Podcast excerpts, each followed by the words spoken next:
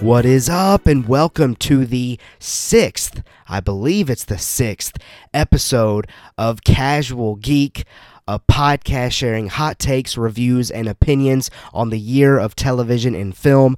I am your host, Caleb Keller, and on this episode of the podcast, we are taking a look at the latest the two latest installments of HBO's The Last of Us, titled Please Hold to My Hand. That was episode four. And then episode five, titled Endure and Survive. I'm really loving that series. But before we get into discussing my big takeaways from those two episodes, we got to talk about some other things going on in the TV and film industry. Of course, as this podcast is coming out, we are in the week of Ant Man and the Wasp Quantumania and its release.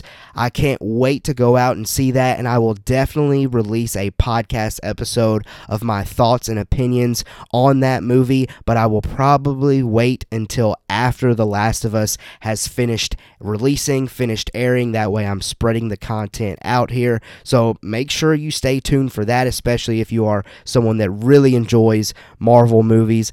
I can't wait to see it. It was in my most anticipated movie list for 2023. Go back and listen to that podcast episode if you haven't done so. I really hope it reaches the bar or it hits that bar. I hope it's great, but currently I'm hearing that it's not so great. I'm hearing that it's actually kind of middle tier. Currently on Rotten Tomatoes, the critic score is sitting right at 50%. And I believe that is, if not the lowest, the second lowest Marvel critic score on Rotten Tomatoes since, you know, the MCU and Kevin Feige and all of that stuff has been going on. So obviously that number is disappointing and scary going into it, but I still stand by it. I'm still excited for it but we'll see. And I'll definitely share my opinions on that, obviously, when that podcast episode comes out. Now, another thing that's kind of been going on TV's, you know, still caught up on The Last of Us. The Mandalorian's coming out soon. We've got Shrinking on Apple Plus.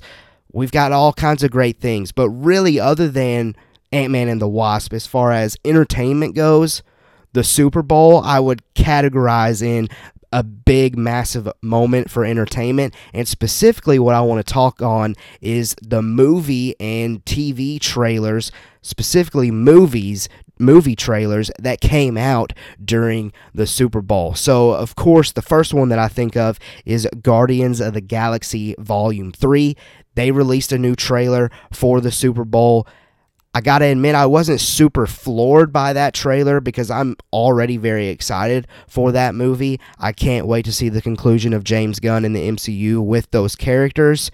But I don't feel like the trailer did anything new for me, so it didn't really up the ante. But it did give us a better look at who the true villain for the film is. So that trailer was pretty solid just didn't do as much as maybe I had hoped. The next trailer that really caught my eye was a surprise. I didn't know this thing was coming, and it is titled Air. It's all about Nike pursuing Michael Jordan and the eventual creation of the Air Jordan sneaker, the the basketball shoe. It's direct this film is directed by Ben Affleck. It's starring Ben Affleck, it's starring Matt Damon, Viola Davis, Jason Bateman. It's got so much talent involved with it, and I feel like now that I know this movie's coming out, I feel like I need to put an asterisk beside my most anticipated movies of 2023 podcast title because this might need to get in that list. It looks really good and like I said, extremely talented. So that trailer definitely did some work, at least for me. It, it was magical. I'm so excited for that thing. Another thing that really caught my eye was the Indiana Jones 5 big game TV spot. It was only 30 seconds but it was very fun because it showed Indiana Jones and Mads Mikkelsen's Nazi character interacting. It seems like they have a past, and we've seen in trailers that we're getting some flashbacks. So that'll be very interesting. It'll be very interesting to see these two very talented actors in Harrison Ford and Mads Mikkelsen interacting, and I can't wait to see this last. At least it seems like the last installment of Indiana Jones. But I loved Indiana Jones. I've already talked on that again in that most anticipated movies of 2023 podcast. Indiana Jones grew up with the character, so I really hope that this movie does the character right. And then the last trailer that I really want to talk about was probably the best trailer of the Super Bowl, and that was Flash, the Flash movie starring Ezra Miller, Michael Keaton coming back as Batman, Ben Affleck yet again, mentioning him again, he's coming back as Batman. We've got a Supergirl cast. It just looks so fun. It looks bonkers, it looks wild. James Gunn is claiming it's one of the best comic book movies to date, and it's interesting him saying that because he wasn't the executive or the CEO of, of DC whenever the Flash was made, so he doesn't really have to say it's great, but he is saying it's great. It's going to be a turning point as far as revealing maybe some things that James Gunn could end up doing, or it at least opens the door to allow him to do the things that he has planned. So it's going to be a very important film regarding the DC but I can't wait for that. I was very surprised. The performances look great. The way it was shot looks great.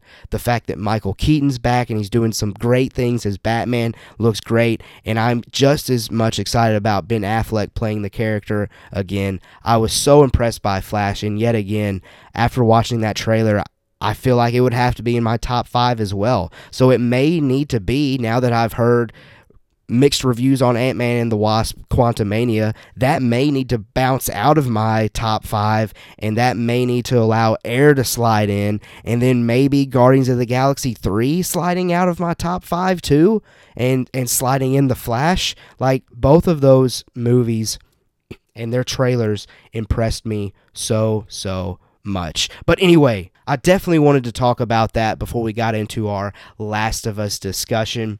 So, without further ado, let's actually get into this Last of Us discussion with episode 4 and episode 5. Like I did last episode, I will share my biggest of big takeaways rather than doing a full on breakdown.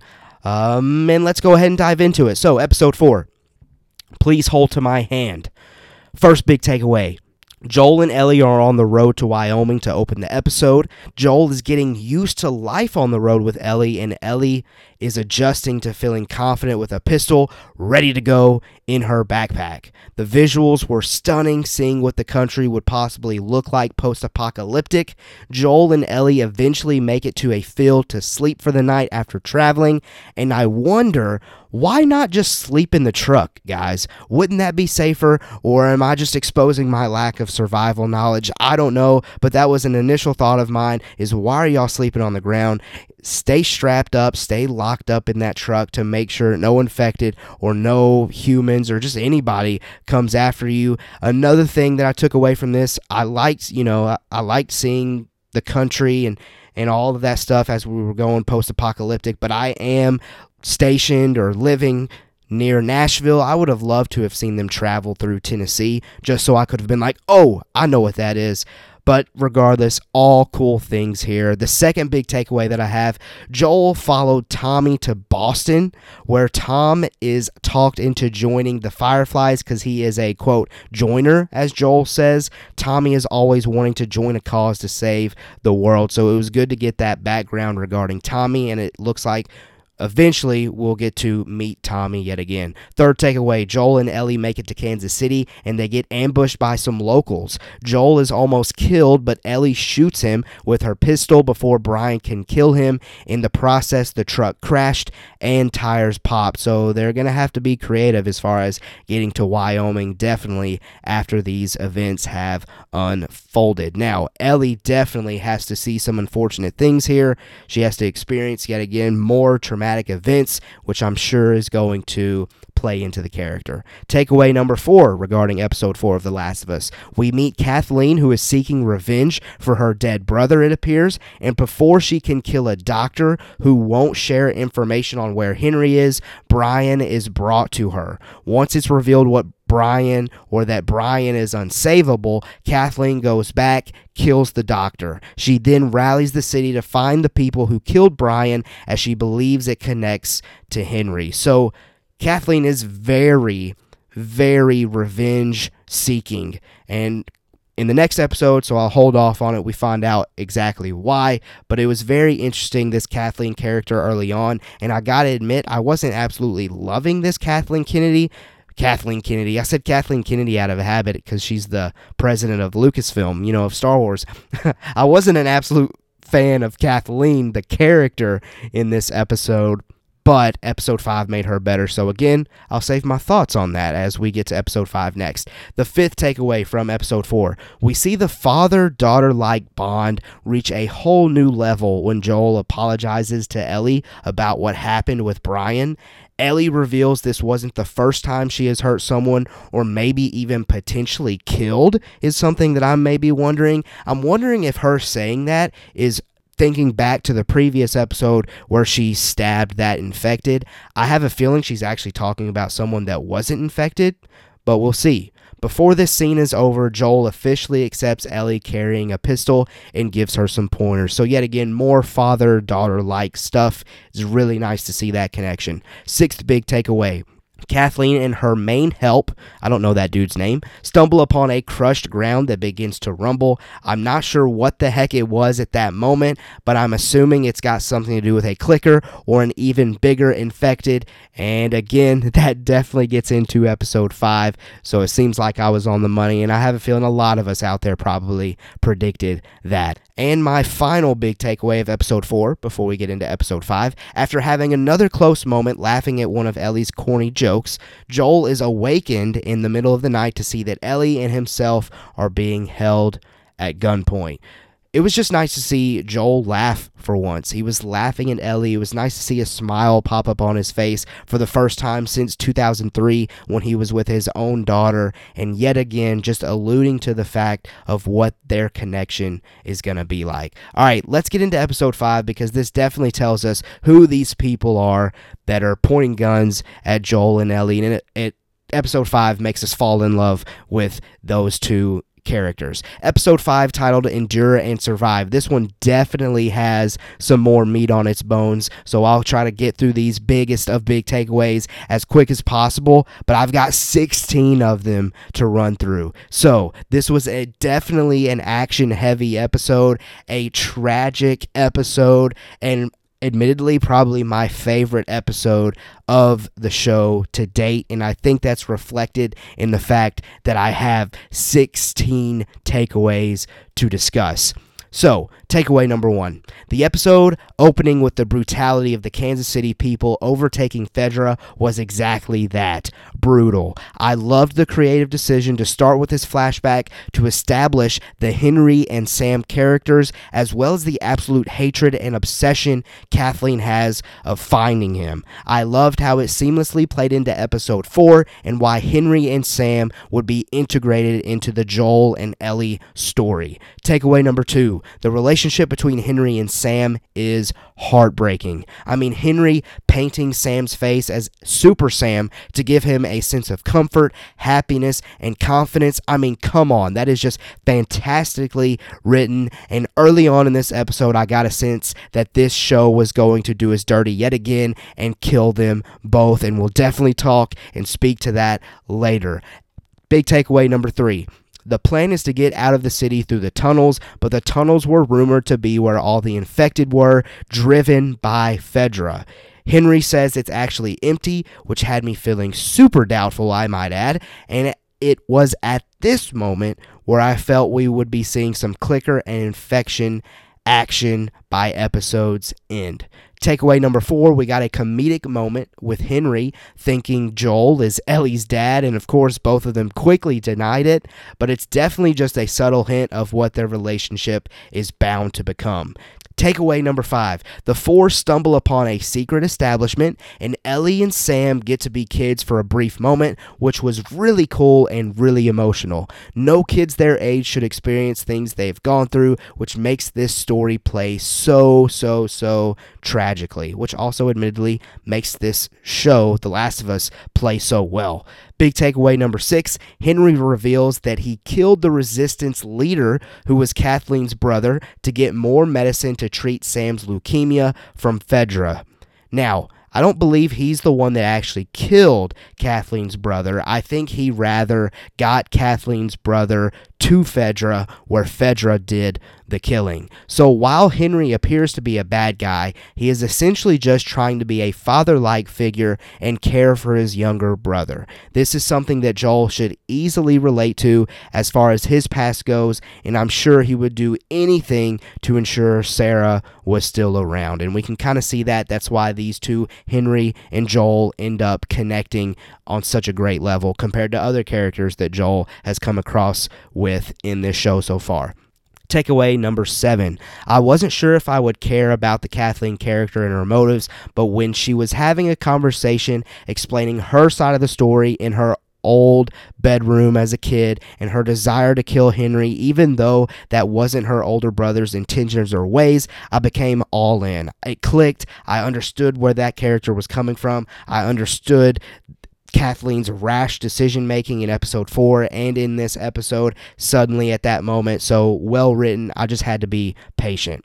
Big takeaway number eight the four make it out of the city with Henry thinking the plan worked, but then they start taking fire. Joel looks out onto a bridge in the distance before sneaking up to kill Anthony in the house. It's revealed Anthony is working with and communicating with Kathleen as she and her squad suddenly show up. Takeaway number nine after some great action goes down, Henry reveals himself to Kathleen, and before Kathleen can shoot him, a ton, and I mean a ton, of infected come out from underground, and it absolutely becomes chaos. Takeaway number 10 during this chaos, Ellie sneaks into a truck with Joel sniping any infected that comes close to her. So, again, we're getting this love, just this feel of, of companionship or of closeness between these two, which is great in these moments. We're just getting like these subtle head nods, like they're understanding each other, they're clicking, no pun intended there.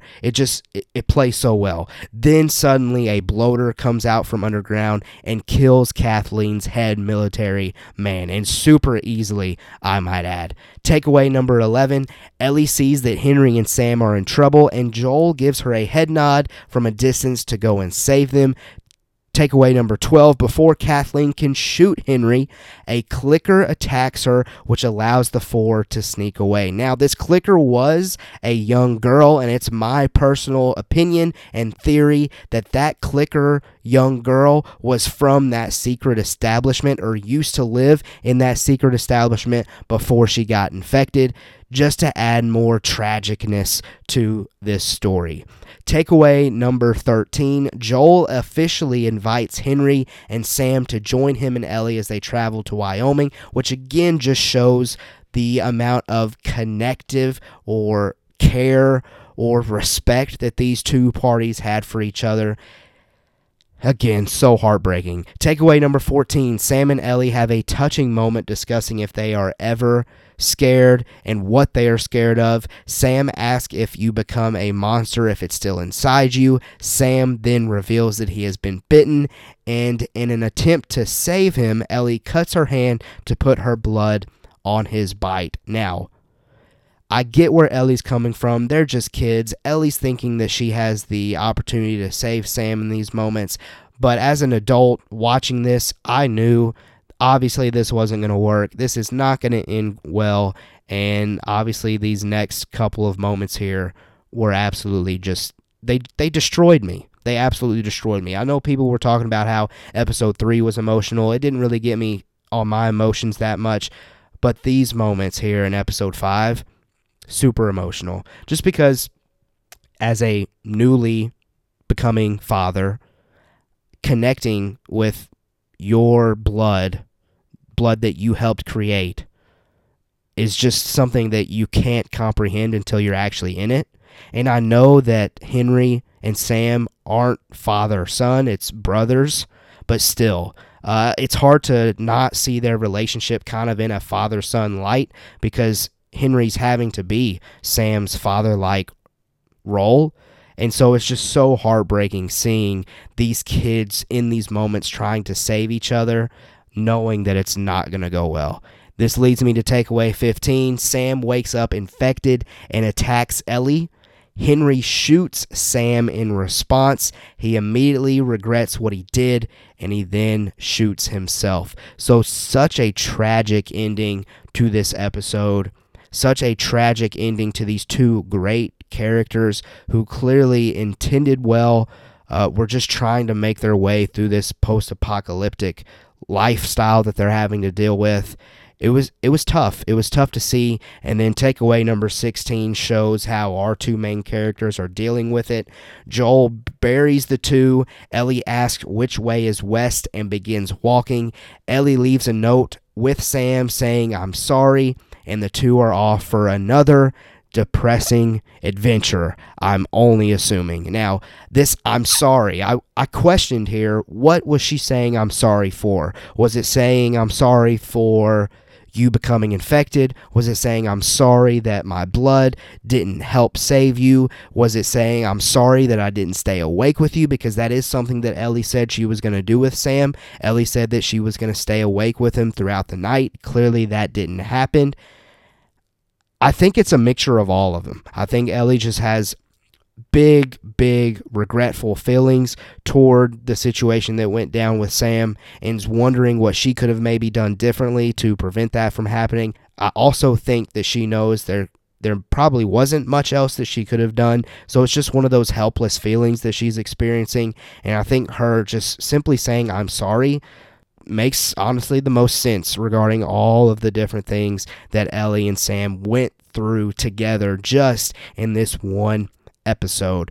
But yeah, fantastic episode, heartbreaking episode, destroyed me of an episode, but it was so good, and I cannot wait I cannot wait to watch episode six, seven, eight, and 9. We have four total episodes of The Last of Us left, which means we have two total episodes of Casual Geek covering season 1 of The Last of Us. Season 2 has been greenlit. I'm sure it'll be a year, year and a half, 2 years away from coming out, but I'm enjoying season 1 as we're getting it such a tragic show, but such a well written and done well show. Acting, writing, portraying, cinematography, shooting, all of it. It is so great. But hopefully, you think that my coverage of The Last of Us so far has been so great. And if you do, make sure you subscribe to this podcast wherever you are listening to continue to casually geek with me. Another thing that you could do is share this podcast with friends and family. Send them a link, tell them this is a safe space to geek out, and tell them to subscribe as well. Also, if you want to follow the show on socials, we are on Twitter at casual Casual Geek Media and TikTok at Casual Geek Clips. For bonus content, subscribe to the Casual Geek Media YouTube channel. Admittedly, I haven't been able to put a lot on there lately, as I've already alluded to, becoming a newly father here. It's hard to kind of put some of that stuff out, but you know, when I can, I put stuff out there. So subscribe there, help me out there. I think I've said if that gets to triple digit subscriptions on YouTube, I'll start doing a video format of the podcast. So you might as well slap that subscribe button. Uh, click that subscribe button. I got to stay in theme here. Clicking, clickers, click that subscribe button, uh, and and we'll start doing that. Also, if you want to be a part of the show, don't forget that you can send in voice messages, emails, or tweets to have your opinions on The Last of Us or any geek-related entertainment aired on the show. If you have thoughts on the recent trailers, uh, the Super Bowl, the movies, Ant Man and, and Ant Man and the Wasp Quantumania or anything else that you're watching, let me know. Reach out. Send in those voice messages. Link is in the description. Email is casualgeekmedia gmail.com. And then again, tweet at me at casualgeekmedia. And again, I'll, I'll put you on the show with me. It's always fun when I get to do that. It would really help the show have an extra flair to it and make it even better. But thank you so much for checking out this episode of Casual Geek. I'll see you on the next one. And remember, diarrhea is hereditary because it runs in your genes. Geek out.